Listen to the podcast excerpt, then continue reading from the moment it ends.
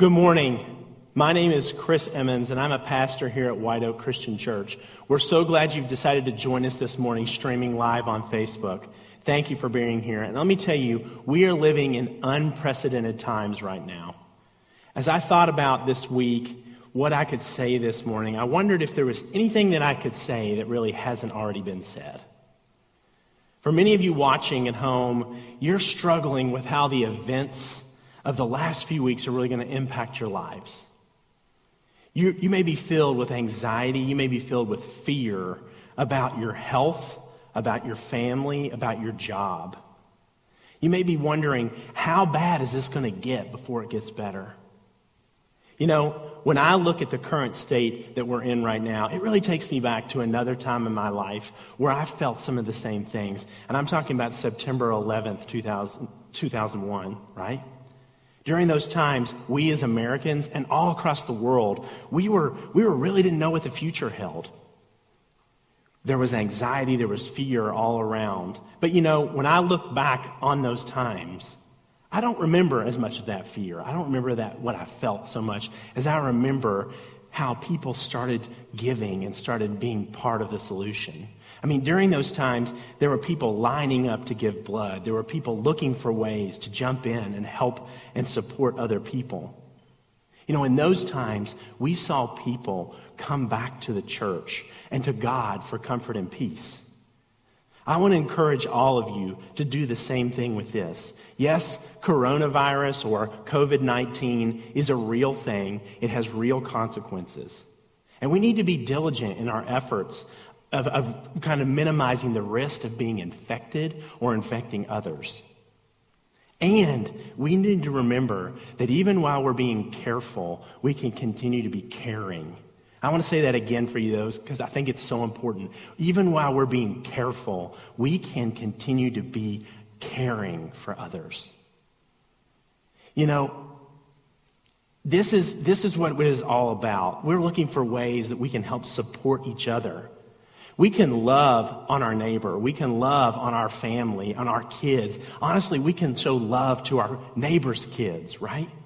This is what it's all about. We need to be the clean hands and feet of God in our communities. You know, when White Oak decided not to hold services this weekend, I think many of you have struggled with this. Honestly, I'm going to tell you, I struggled with it a little bit as well. I began to think things like, how can we cancel church? But this week, as I read from Romans 8:39, I realized that there is nothing that cancels church. Here's what it says. It says, "No, in all these things we are more than conquerors through him who loved us. For I'm sure that neither death nor life, nor angels nor rulers, nor things present nor things to come, nor powers, nor height nor depth, nor anything else in all creation will be able to separate us from the love of God in Christ Jesus our Lord." There is no power, there is no virus, there is no government decision, there's no panic that can separate us from the love of God. And there's nothing that anyone can do to close the church. Yes, we may have canceled services, but we've not canceled our love for others. We've not canceled our ability to worship our God. We have not canceled our ability to spend time in prayer. And most importantly, we have not canceled the love we receive from our Father in heaven. We've been called to pray today, to make this a national day of prayer. So before I go into our bystanders series, I just want to take a moment to lift us all up in prayer. Dear Heavenly Father, thank you for this time that you've given us to come this morning. And this morning, I pray for the anxieties and the fears that are throughout our nation, Lord. Help ease the minds of those who believe in you, Lord, and those around the world who may not believe yet, Lord. We just help them to realize that you want the best for us and that you will never forget, forget us, that you will be with us forever. Be with me this morning as I, as Holy Spirit, you come and fill this place and these homes of the people who are watching this morning. Amen. Now, we are starting a powerful series leading into Easter called Bystander. And when we say bystander, we're really talking about Someone who was an eyewitness to an event. That's what Nathan talked about in his video. Someone who saw something happen and they really want to give a testimony about what they saw. And right now, I think we're living in the time where we're all witnesses to an events in the world that we're going to talk about for years to come. One day we're going to look back at this and say, You remember when? You know, I, I don't know if you've ever been in a situation where you, where you didn't witness some type of event and you, but you heard about it and you really wanted to know what happened. And, and in today's world, with cameras and everything recording, and, and it's constantly being recorded for some type of media, it's kind of easy to find those things. If, if you want to find information about something that happened, you can go online and find a video many times about what happened. But when I was younger, that wasn't easy. That wasn't easy. So when if you missed something, you really had to go find someone who experienced it. And you had to get their view on what happened. You see, other people's experiences can help us experience something as well. And oftentimes, what we believe is based upon the evidence we are given. But we also believe, really, upon the reliability of the person who's giving it to us. People like our parents, our teachers, our pastors, our leaders, our friends, these people, they, we have some inherent trust in them. And so often what they tell us is true, we believe without even really having to test the theory. And sometimes our bystanders are not exactly the best. You know, we get conflicting information and that causes us to question what we believe. I think that's something we're experiencing right now. There is so much misinformation and opinion flooding social media and even the news that we just can't get a grip on what really matters.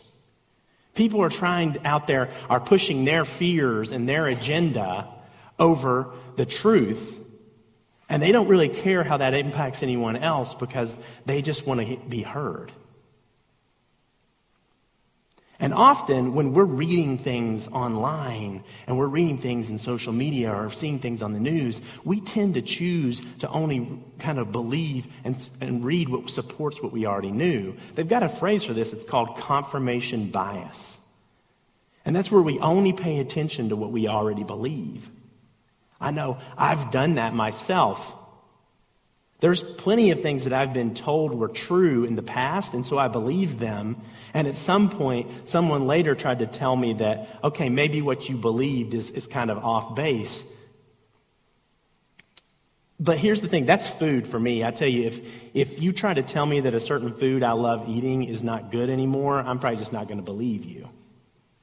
I mean, like salads. I like salads, but I'm starting to learn that there are certain salads that just aren't good for you, especially if you put blue cheese on them. It's just not going to be good for you. That's what it is. We're only going to choose to read sometimes the things that we believe. In society, we're relying more and more on the experiences of others to help us. We lean on things like Facebook and Instagram and Twitter to experience other people's lives. And this is, a lot of times, honestly, if you're there, this is really self glorifying. What people do on there is oftentimes self glorifying. And they're putting their agendas above what, what, what is really true. And they're wanting to get you to believe what they believe. And then again, like I said, we're sometimes only reading the things. Have you found yourself only reading the things on social media that, that support what you already believed? And you're ignoring anything that might challenge your viewpoint or the way you're living. You know, I think what we're seeing now is we're also seeing a trend of people who want more than that. There's this new push, right? Have you seen it where it's called the unfiltered challenge, where we're asked, don't put filters on your photos. Be real. Be real about who you are. Post things that are real. I think this really speaks to the fact that there's people out there longing for real relationship, for the real truth. But there's some of us that we're still doing things the old way, thinking that those will bring us life. You know, it's things like posting to social media as though our lives are perfect when they really aren't. Or it's being a workaholic because you think this is what gives you purpose, this will give you something to believe in. Maybe it's sinking further and further into that addiction that you have because that's, that's the truth for you. Maybe, maybe you've tried to build your relationships around physical things, around sexual things, thinking that that will make, make you feel good about who you are. You see, Jesus wants more for our life than the old way of doing things. This is why our big idea is, is that Jesus replaces the old with something better. And we're going to be diving in to the book of John. Now, John was an actual apostle of Jesus who was with him throughout his ministry. And so, what John is doing in this book is he's being real with his testimony of Jesus' life. That's what he's all about. I mean, I think we all know what it believes to believe, what it means to believe in something, right? To have faith in something. But see, here's the thing religious faith and belief are oftentimes divorced from reason. And oftentimes we confuse belief and faith with hope, the word hope. We say things like, I hope that God shows up. You see, hope and belief are really two different things.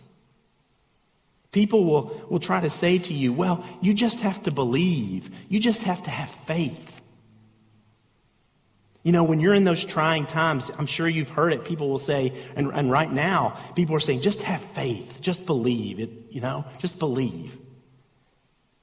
But is that really true? You know, I think you either believe something or you don't. John didn't believe this was the way to live either, and so that's what he was all about. And, and he feels that Jesus doesn't teach us to just have faith. You know, when people, when we're younger or we're new to faith, we were told just to believe a lot of times. And, and because of who told us that many times, you know, our Sunday school teacher, our parents, whoever, whoever told us that, we did it. We believed because they told us to. But when, when things came along and life got hard and, and somebody started to question what you believed, you, we get talked out of Christianity sometimes. Because what happened was is we were never really talked into it in the first place. See, John, who was just a simple fisherman and, and he was a young man, he, he followed Jesus not because of faith, but and he would caution you against this as well. He, he left his father's business because of what he saw Jesus do. John was an eyewitness. He was a bystander to the events of Jesus' life.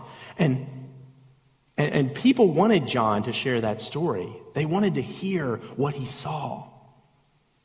And so he wrote this down, and he had a reason for it. And Nathan hit on it there at the end of, of John in, in chapter 20. He writes, Now Jesus did many, many other signs in the presence of the disciples, which are not written in this book.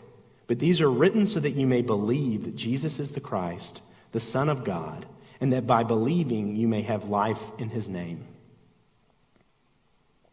John wanted us to know what happened, but he also wanted us to know why it happened.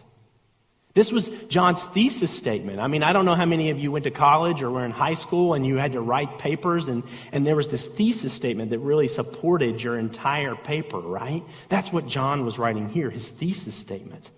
This is what he wanted us to believe.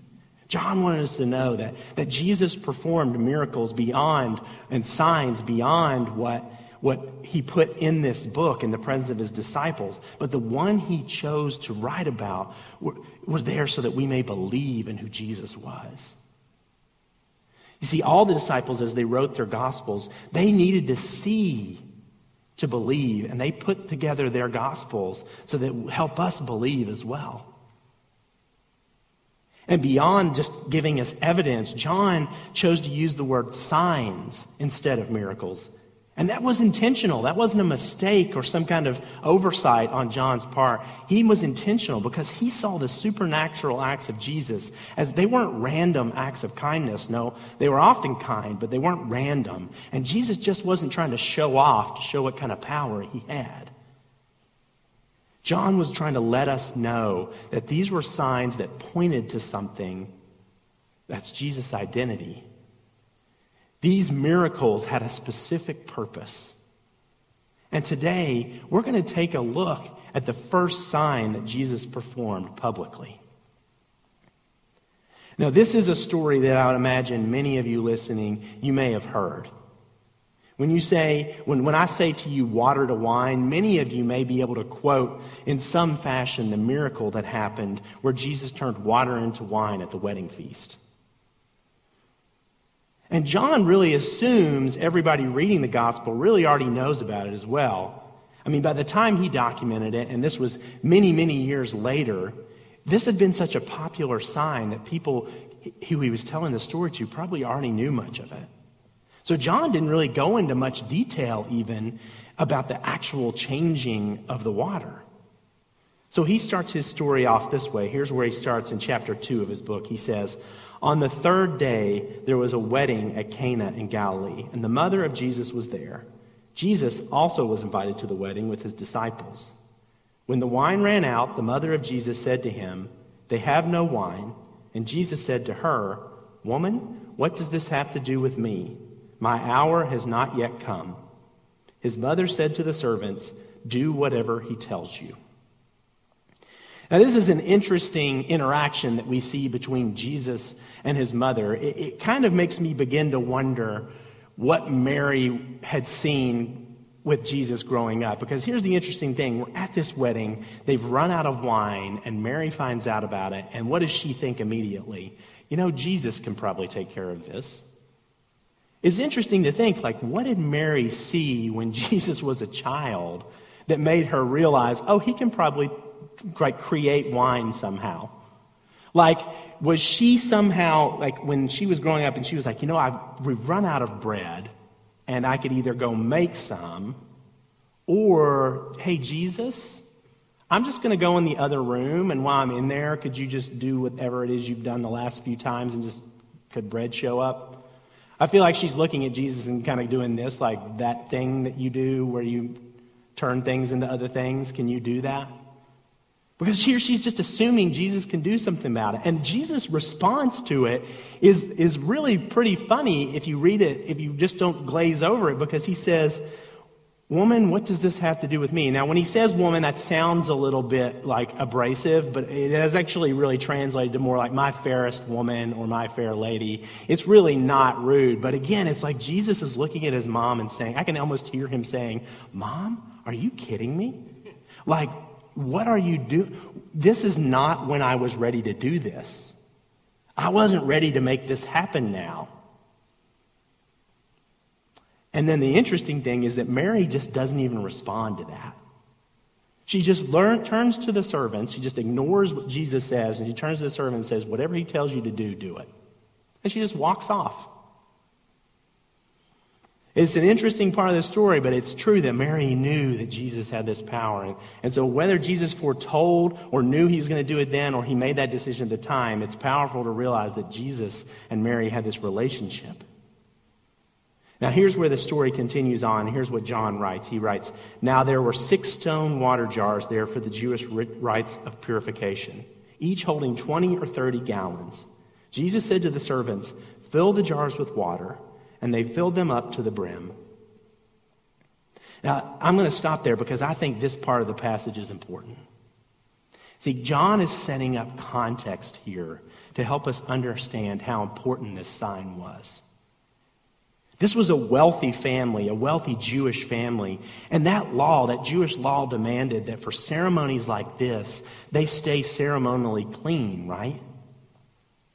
And so when people would come into the ceremony, there would be these huge jars, I mean, giant jars filled with water, for them to be able to cleanse themselves and clean themselves before they entered into the ceremony.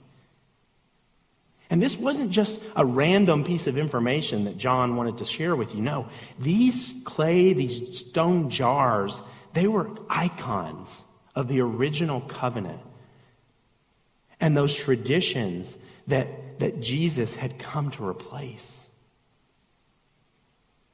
Jesus decides to go public, whether it was foretold or he decided later, by using something that would soon be replaced to point to something that would soon be in place. The temporary covenant that God had made with his people, it was coming to an end. And these jars represented the entire sacrificial system. Jesus decided to illustrate something new was coming on the scene. And remember what our big idea today says it says, Jesus replaces the old with something better. And the water they poured into these vessels, that stands for an old ancient ceremony that Christ was to replace with something better. He said, fill up those empty jars as they normally would use them, right, with water. These, these ceremonies weren't new, they've been around for hundreds of years, right? But he was basically, people were cleansing themselves with him regularly. At this moment, Jesus was taking something old and he was making it better. Even further, he turned water, which was what was usually used to cleanse themselves, into wine. And if we fast forward into Jesus' life at the Last Supper, Jesus would use wine as a symbol for his blood. Again, the people at this time, they didn't know what was going to happen there. They didn't know what was to happen. But for us, it points to the fact that Jesus was foretelling the story of what had come, what was to come for each of us, to pro- replace our need for rituals and the old ways with a new life. This was what baptism in the name of Jesus became. That cleansing had already been there, but Jesus asked us to be cleansed in Him, in His blood, right? And we're going to celebrate this baptism at Easter. We want to have a baptism moment for those of you who are considering making this commitment. Those of you who have been thinking about baptism and, you, and you're considering that. We're going to have a baptism time at Easter. And if you're interested in taking this step in your faith, we're going to be having some baptism conversations at both of our campuses across the next few weeks. And we would love for you to be a part of those. And so you can register for any of those either on our app or on our website. But John continues his story, and here's what he writes. He writes, And he said to them, now draw some out and take it to the master of the feast. So they took it. When the master of the feast tasted the water, now become wine, and did not know where it came from, though the servants who had drawn the water knew, the master of the feast called the bridegroom and said to him, Everyone serves the good wine first, and when people have drunk freely, then the poor wine. But you have kept the good wine until now. This, the first of his signs, Jesus did at Cana in Galilee and manifested his glory, and his disciples believed in him. After this, he went down to Capernaum with his mother and his brothers and his disciples, and they stayed there for a few days. So, why would John start here? I mean, it was Jesus' first time, but why would he focus on what he did? And as an old man, I think John really remembered this story. And he was sharing this story with people at the time. And it probably started to dawn on him, honestly, by God's, God telling him that once he was gone, these stories might not go on. So John felt by the leading of the Holy Spirit that this was his duty to make sure that these stories were preserved and told so that we would believe. He was being led by God to share this story, and with the help and knowledge of God, John knew this was the perfect way for Jesus to step into his role as Messiah and Savior. See, the wedding guests who were at this event, they probably never really even knew what happened.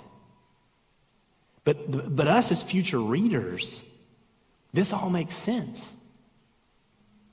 See, John never says a miracle takes place because he kind of expects everyone to already know about that miracle.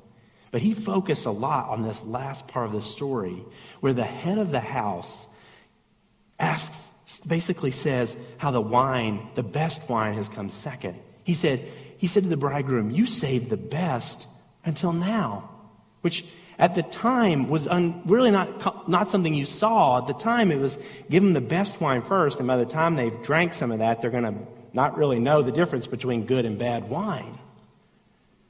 So I'm going to go ahead and give him the bad wine second, but he's saying, Wow, you saved the best for second. And you see, here's the great thing God had done the same as well. The original wine had set the stage for the better wine that was coming later. Jesus uses this metaphor to say to the world, something new has come. Something better has come. There was nothing wrong with what came before, but what came before was a setup for what was coming. Jesus is looking to do this in your life as well. Where the old ways of doing things and living your life may not be bad, He's looking to replace your life with something new and better. You know, maybe you've been relying on your family. Maybe you've been relying on your friends, upon your job, upon your rituals of, of faith, or your education, or your old habits to bring you life but it just hasn't filled you in a way that you had expected. This is what Jesus wants to replace. He wants the new life, the new wine, to be better than what had come before. He wants your life to be lived to the fullest. The miracle that, that we read about today was a sign. It pointed to something or to somebody that nobody would understand until later. But now that we do, it's so awesome to see that Jesus was what he was really trying to do. This is why the disciples believed in him at the time.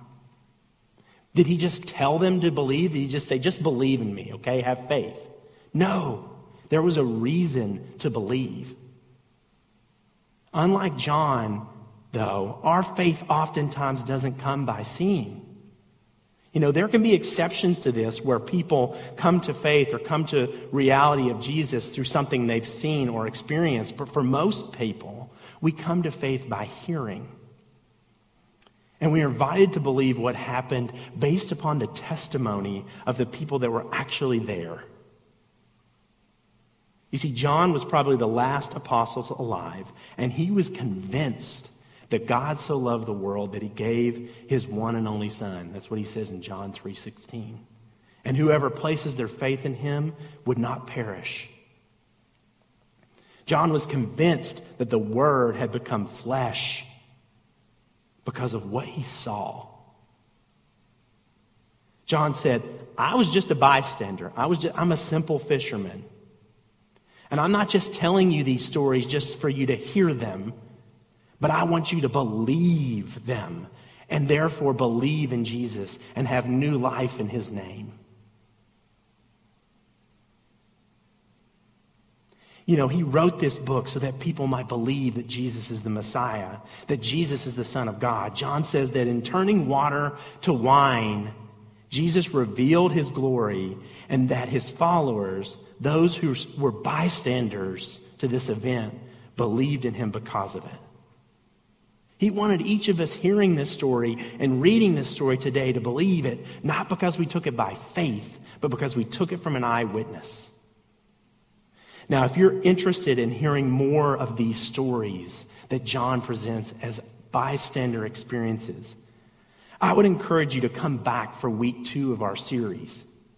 Even further, I would encourage you to invite people that you know to hear these stories as well. Invite them to, to follow along with us and, and, and, and read through the Gospel of John as we go through this series.